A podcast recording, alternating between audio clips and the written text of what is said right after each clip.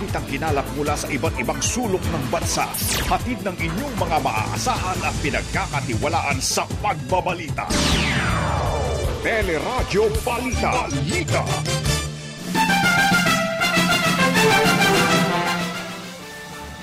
Limang opisyal ng Farmally pinakakasuhan ng syndicated staffa ng House Committee on Good Government kaugnay ng sinasabing maanumalyang transaksyon sa pamahalaan. Dating Presidential Advisor Michael Young at dating DBM Procurement Service Head Lloyd Christopher Lau inabsuelto naman.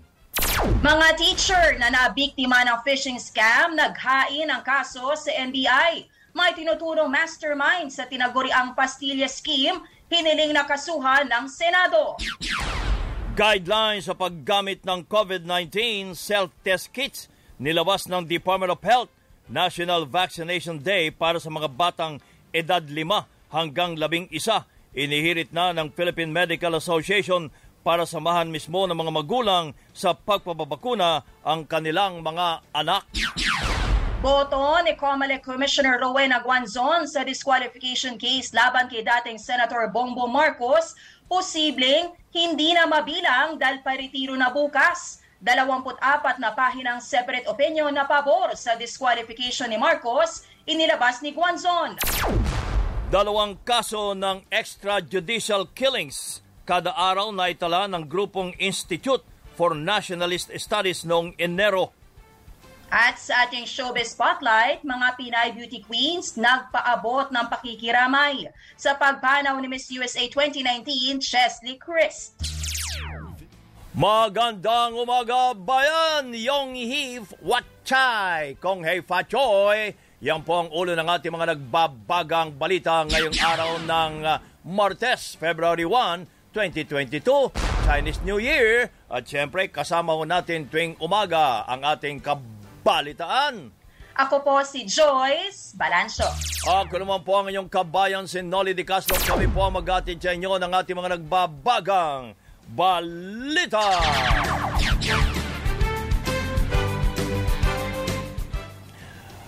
Inabswelto ng House Committee on Good Government and Public Accountability sina dating DBM Procurement Service Head Lloyd Christopher Lau at dating Presidential Advisor Michael Yang sa bintang ng anomalya sa transaksyon ng pamahalaan sa Pharmaly Pharmaceutical Corporation.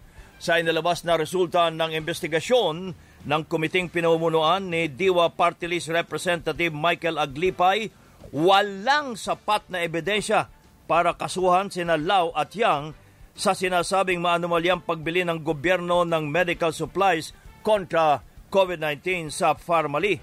Pasok din uh, sa guidelines ang pagbili kaya wala talagang nakitang overpricing sa mga produkto. Wala ring nakitang mali ang komite sa House of Representatives sa paglilipat ng pondo ng Department of Health sa PSDBM kahit nauna na itong pinuna ng Commission on Audit o COA. We undertook all procedures and processes legally and fairly So, ang sagot ko po dyan sa tanong nyo kay Michael Yang at kay Christopher Lau, insufficiency of evidence. The evidence does not warrant or is not enough for cases to hold. May guidelines po yung, yung ating uh, ah, DBM na ang papalo nga yung sa procurement for this uh, pandemic is yung retail price, hindi yung wholesale price.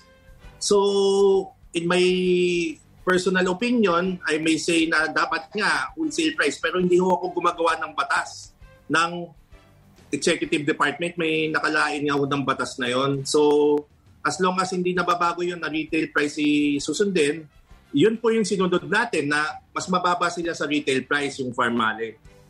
By, a, by, by a few pesos. Yun ang paniniwala po ni Diwa Party List Representative Michael Aglipay na wala umanong sapat na ebidensya. Sa kabila nito, pinakakasuhan naman ng komite ng syndicated staff ang mga opisyal ng Farmally. Sa report ng Pahigan de Manila Times, kabilang dito sina Lincoln Ong, Mohet Dargani, Twinkle Dargani, Wang Chu Yen, Justin Garado at ang dating Farmally employee na si Crisel Grace Mago.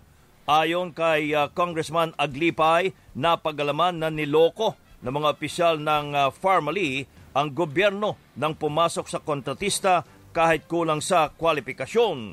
Nanindigan din ang komite na pasok ito sa syndicated estafa lalo't mahigit 8 bilyong piso na pera ng bayan ng bawat mamamayan ang nawaldas sa naturang uh, o ng naturang kumpanya habang posible namang managot ang iba pang opisyal ng PSDBM dahil sa pamemeke o mano ng mga dokumento na nagpapatunay na pumasa sa inspeksyon ang mga kargamento mula China kahit hindi naman ito nasuri man lang. Formally, maliciously misrepresented that they possess financial capability and technical capability in order to solicit and win contracts from the government. Upon receipt of the funds, formally resort to illegally tamper and misappropriating and swindling public funds that belong to the general public and the Filipino people. From the foregoing, this committee recommends the filing of criminal charges for syndicated estafa against the aforementioned officials of Formali. Si House Committee on Good Government and Public Accountability Chair Michael Aglipay.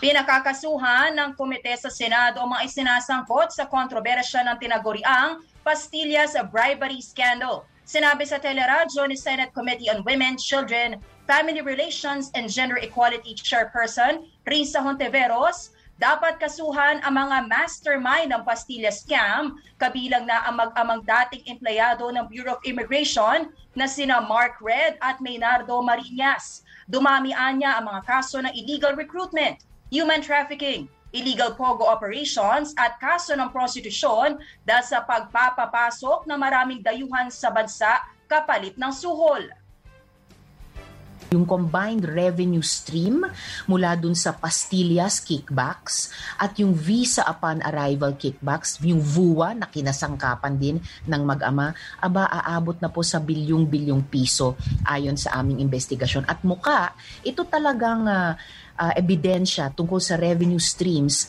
ay uh, kinopong talaga nitong mag-amang tandem ni na Maynard Marinas sa VUA po at si Mark Red Marinas na yung kanyang anak pareho sa VUA o Visa Upon Arrival at yung pastillas kasabwat yung iba pang mga empleyado ng Bureau of Immigration na kanilang inuutusan at ginagabayan sa krimeng ito.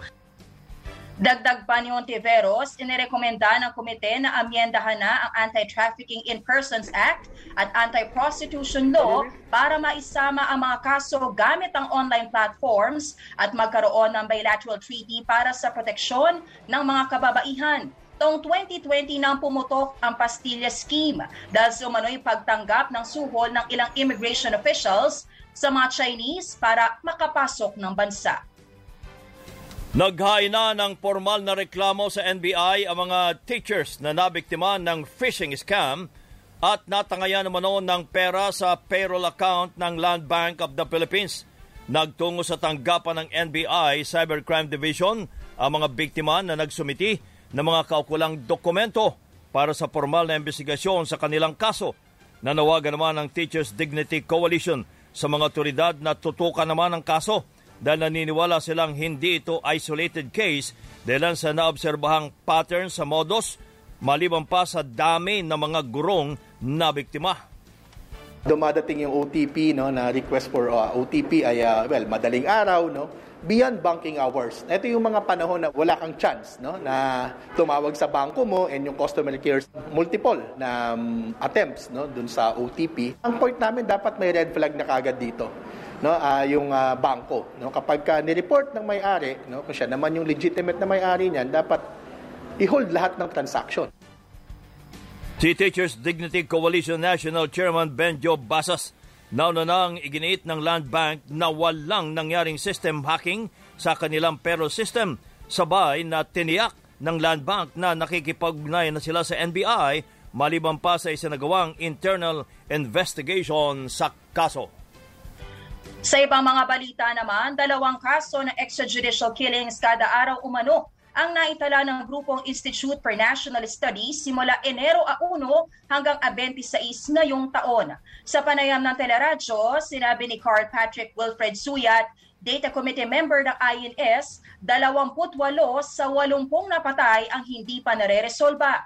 Lumalabas din anya sa datos na ilan sa mga napatay ay walang kaugnayan sa droga kundi sa kaso ng impunity.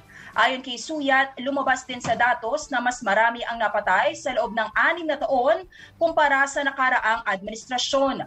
Noong nakaraang taon lamang anya, simula January 1 hanggang December 31, ay nasa apat kada araw ang naitalang napapatay. We want to give names to the people who are being killed. Because ang napapansin kasi namin with or ang napansin namin throughout this administration, ako personally, ang napansin ko throughout the six years of this uh, regime, madaling i-dismiss hindi lang ng government but their supporters for example, madaling i-dismiss yung statistics, madaling i-dismiss as fudge or parang inimbento lang no to, to to discredit the administration. Pero sa amin parang we are collating these cases not only for the numbers but to give name to them na they are not just parang hindi lang sila mga namatay no? Or allegedly they were involved in drugs they were involved in uh, armed rebellion. These are people na may mga buhay din. Yan po si Carl Patrick Wilfred Suyat, Data Committee Member ng Institute for National Studies. Inilabas na ng Department of Health ang guidelines sa paggamit ng COVID-19 self-test kits.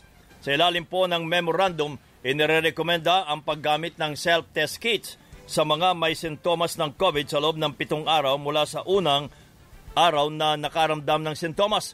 Ayon sa DOH, hindi na kailangan ng reseta mula sa doktor pero hindi rin pinapayo na gamitin ng mga walang sintomas dahil maaring maglabas ito ng false negative results.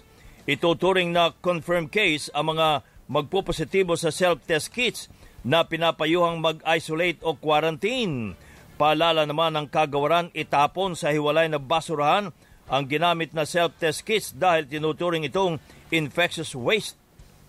Inabisuhan din uh, ng uh, DOH ang uh, manufacturers na ilagay ang step-by-step instruction sa packaging at mag-upload ng instructional videos para masigurong tama ang magiging paggamit sa self-test kits habang ang mga LGUs ay inatasang magtayo ng monitoring system para malaman kung sino sa mga residente ang gumamit at nagpositibo sa COVID-19 self-test kits.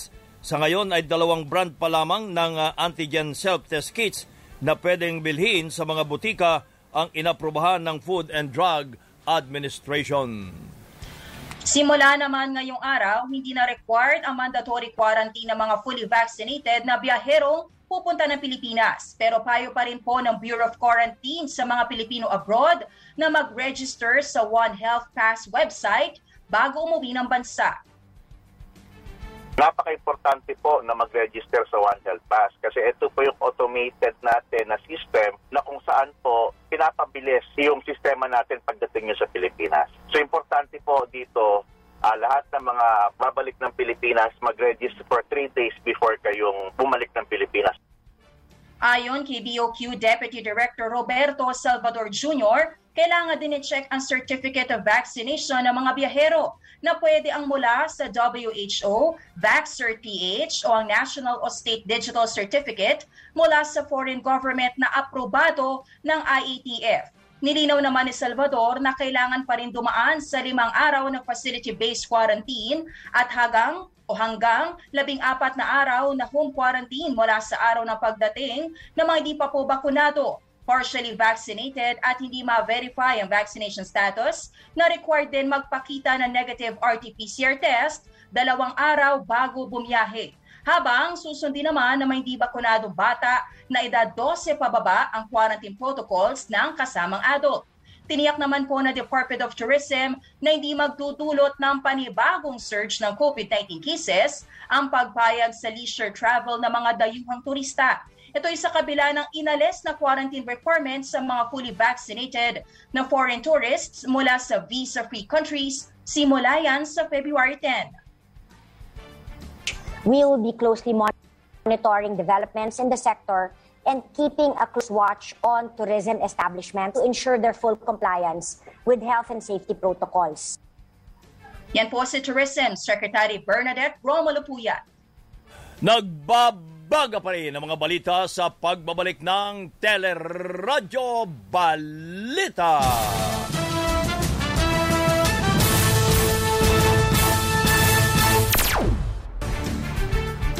Patuloy ang ating mga balita. Posibleng hindi na mapasama sa bilang ang boto ni Comelec Commissioner Rowena Guanzon sa disqualification case labang kay dating Senador Bongbong Marcos. Sinabi ni Comelec spokesperson James Jimenez na sa sandaling magretiro na si Guanzon bago ang promulgation, hindi na may sasama ang boto nito. Naunang sinapubliko ni Guanzon ang kanyang desisyong pabor sa diskwalifikasyon ni Marcos Jr. dahil sinadya manong i-delay ang desisyon para mabaliwala nga ang kanyang boto dahil sa kanyang pagre-retiro na bukas. Nilabas din ni Commissioner Guanzon ang kanyang hiwalay na opinyon pabor na madiskwalipika si Bongbong Marcos.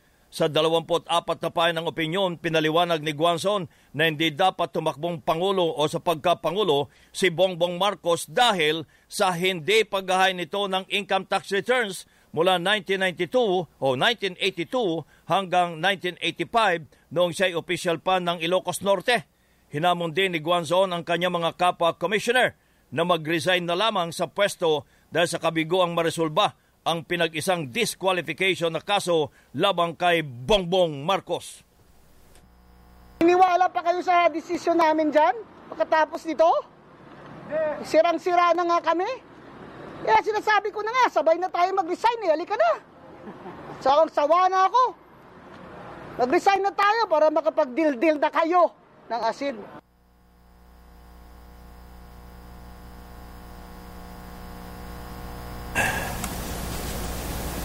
Samantala, nanindigan din si Commissioner Guanzon sa kanyang desisyon gayon din sa paratang na merong makapangyarihang senador o pinakamakapangyarang senador na nasa likod ng isyong ito.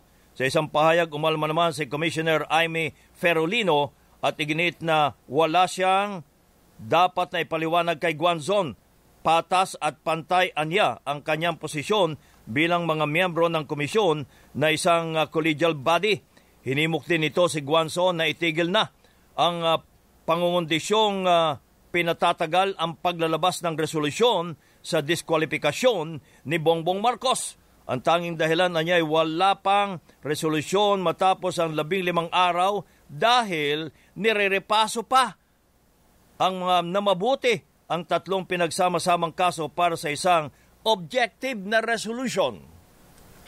Samantala, posible umanong mawala na ang tiwala ng publiko sa Commission on Elections o COMELEC dahil sa tagal umano ng pagdedesisyon sa disqualification case laban kay presidential aspirant Ferdinand Marcos Jr. Sinabi sa teleradyo ni National Citizens Movement for Free Elections o NAMFREL Chairman Gus Lagman, posibleng mawala ang tiwala ng publiko sa COMELEC dahil hanggang ngayon ay hindi pa rin nare-resolve ang kaso.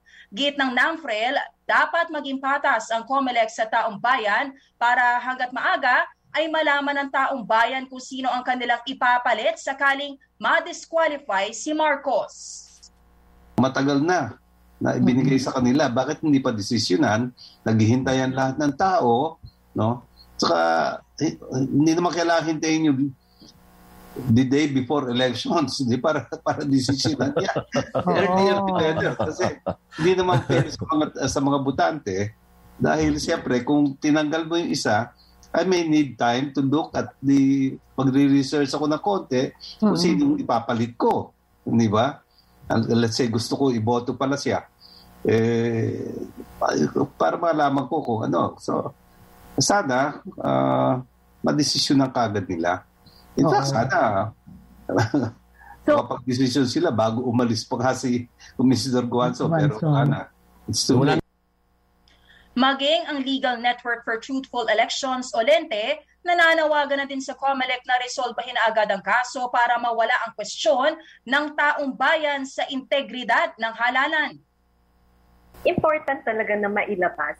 we're really um, asking the, the COMELEC na to resolve the case at the earliest possible time. Yun nga, just to give time for the parties nga to exercise or get or exercise their remedies. Plus yun nga, para ma-resolve na siya finally. Oh, I mean, yan talaga yung message for our electorate and for our candidates.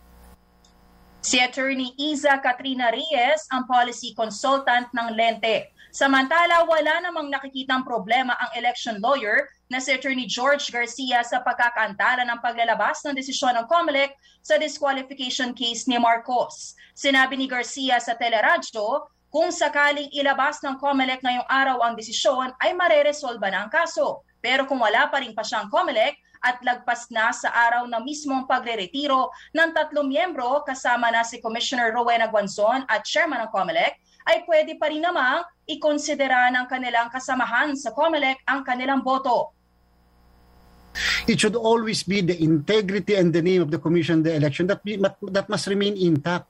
Hindi po kinakailang masira ang pangalan ng commission election dahil lamang sa ganitong mga konting uh, konting alingas-ngas. Dahil ang issue pa rin kaya ba nating ma-hold ang election na ito ng malinis, maayos at credible? Yun po ang dapat na focus natin. Ang election lawyer na si Attorney George Garcia. Umabot na sa 26 ang nawawalang mga sabungero, kabilang na ang anim sa Maynila.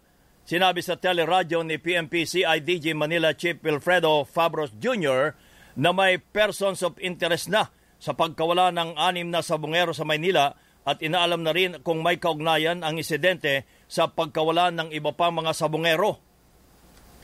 Isa po sa sinusundan natin is yung anggulo ng tsupe, kung tawagin.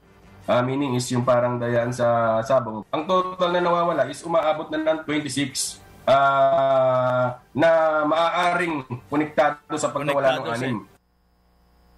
Pinadalhan na rin ng uh, subpina ang security guard ng Manila Arena para magpaliwanag at ipakita ang logbook kaugnay naman ng mga sasakyan na pumapasok at lumalabas sa naturang lugar. Sa ibang mga balita naman, idinepensa ng Malacanang ang desisyon ng IETF na ibalik na sa mas maluwag na Alert Level 2 ang Metro Manila at pitong pang mga lugar simula ngayong araw hanggang sa Pebrero 15. Ayon kay Cabinet Secretary Carlo Nograles, suportado ito ng scientific data at consultation sa mga health experts. Nagpaalala rin ang Malacanang sa publiko na dapat siguruhin na susunod ang health protocols lalo na't pwede muling lumabas ang mga bata. Please make sure na if ever uh, yung bata, uh, tulad ng ginawa natin noong December, ay nakakapagsuot ng mask ng tama, fully covered ang face, at kung hindi naman angkop ang mask para dun sa bata dahil masyadong very, very young age, huwag natin pilitin, ibig po sabihin yan, ay huwag na lang ilabas ang bata. Inaasahang maglalabas naman ng guidelines sa mga LGU sa pagpapatupad ng Alert Level 2 sa kanilang mga lugar. Sa ilalim po ng Alert Level 2, balik sa kalahati ang papayagang kapasidad sa mga establishmento at mas marami na rin ang papayagang pumasok ng mga simbahan. Tinanggal na rin po ang no vaccination, no ride policy sa mga pampublikong sasakyan. Isinusulong ng Philippine Medical Association o PMA na magkaroon ng panibagong National Vaccination Day para sa pagbabakuna sa mga batang uh, edad 5 hanggang 11 taong gulang. Sinabi ni PMA President at Dr. Benito Atienza na minungkahin nila ito upang matiyak na liliban sa trabaho ang mga magulang o guardian para samahan ang mga minor de edad kapag binakunahan na kontra sa COVID-19. Lain nitong mabawasan ang pangamba ng mga bata sa panahon ng kanilang pagbabakuna, maliban pa sa pagtiyak sa pagsunod sa panuntunan ng bakunahan, gaya ng kailangang permahan na consent at iba pa mga kailangang impormasyon sa kalusugan naman at medical condition ng bata. Iminungkahi rin ni Atienza na gawin ang vaccination sa malalawak na lugar na may playground at magpalabas ng mga inform, uh, informational videos para mabawasan ang pagkainip ng mga bata na babakunahan. we need them to be there at the vaccination day na walang iisipin kundi yung bakuna. We have many uh, requirements for children, uh, similar to the clinical protocols and national ethics guidelines. Si PMA President Dr. Benito Atienza. Bukas na ang karamihan sa mga tourist spots sa Cebu City. Sa panayam ng teleradyo, sinabi ni Cebu City Mayor Michael Rama na marami na ang pwedeng puntahan ng mga turista. Tinanggal na rin po ng lokal na pamahalaan ang requirement na negative RT-PCR test. Ayon sa alkalde, ang kailangan lamang ng mga bibisita sa Cebu City ay dapat fully vaccinated at kailangan dala po ang kanilang vaccination card.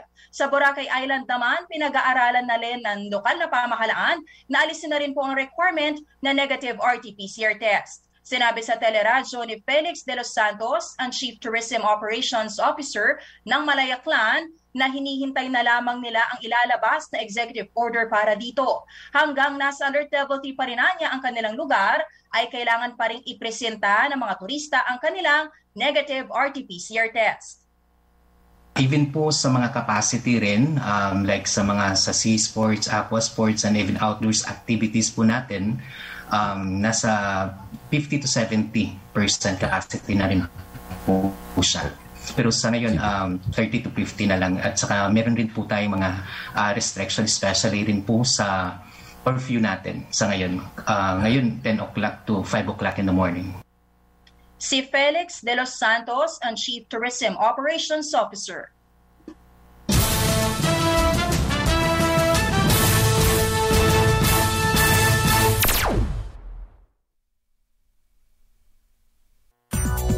Spotlight. Good morning, Miss Geniel Krishnan. Good morning. Good morning sa inyo, Kabayan at Joyce. Sa ating showbiz spotlight, gumuhos ang pakikiramay ng Pinay Beauty Queens sa pagpanaw ni Miss USA 2019 Chelsea Chris na nakaranas ng problema sa mental health. Kabilang sa mga nagpahatid ng pakikiramay ay si Miss Universe 2018 Catriona Gray na nagpost ng mental health awareness campaign at Gazini Ganados na nagpost ng video kasama si Chris noong Miss Universe 2019 competition. Habang si Miss Universe 2015 Pia Wurtzbach nag-alay ng dasal sa isang Facebook Live program kasama ang iba pang Pinay beauty queens. I guess we could just take a moment of silence and prayer for her and her family so they can find the the healing and the eternal peace that they that they need. She's very kind, like sobrang bait niya and she even had dinner with us. So um so shocking what happened. Para sa Showbiz Spotlight, ako si Gino Krishnan. Balik sa inyo kabayan at Joyce. Maraming salamat, Miss Geniel Krishnan. At yan po ang kabuuan ng ating mga balita ay tinampok sa Teleradyo Balita. Hanggang bukas, kapamilya, ako po si Joyce Balancho.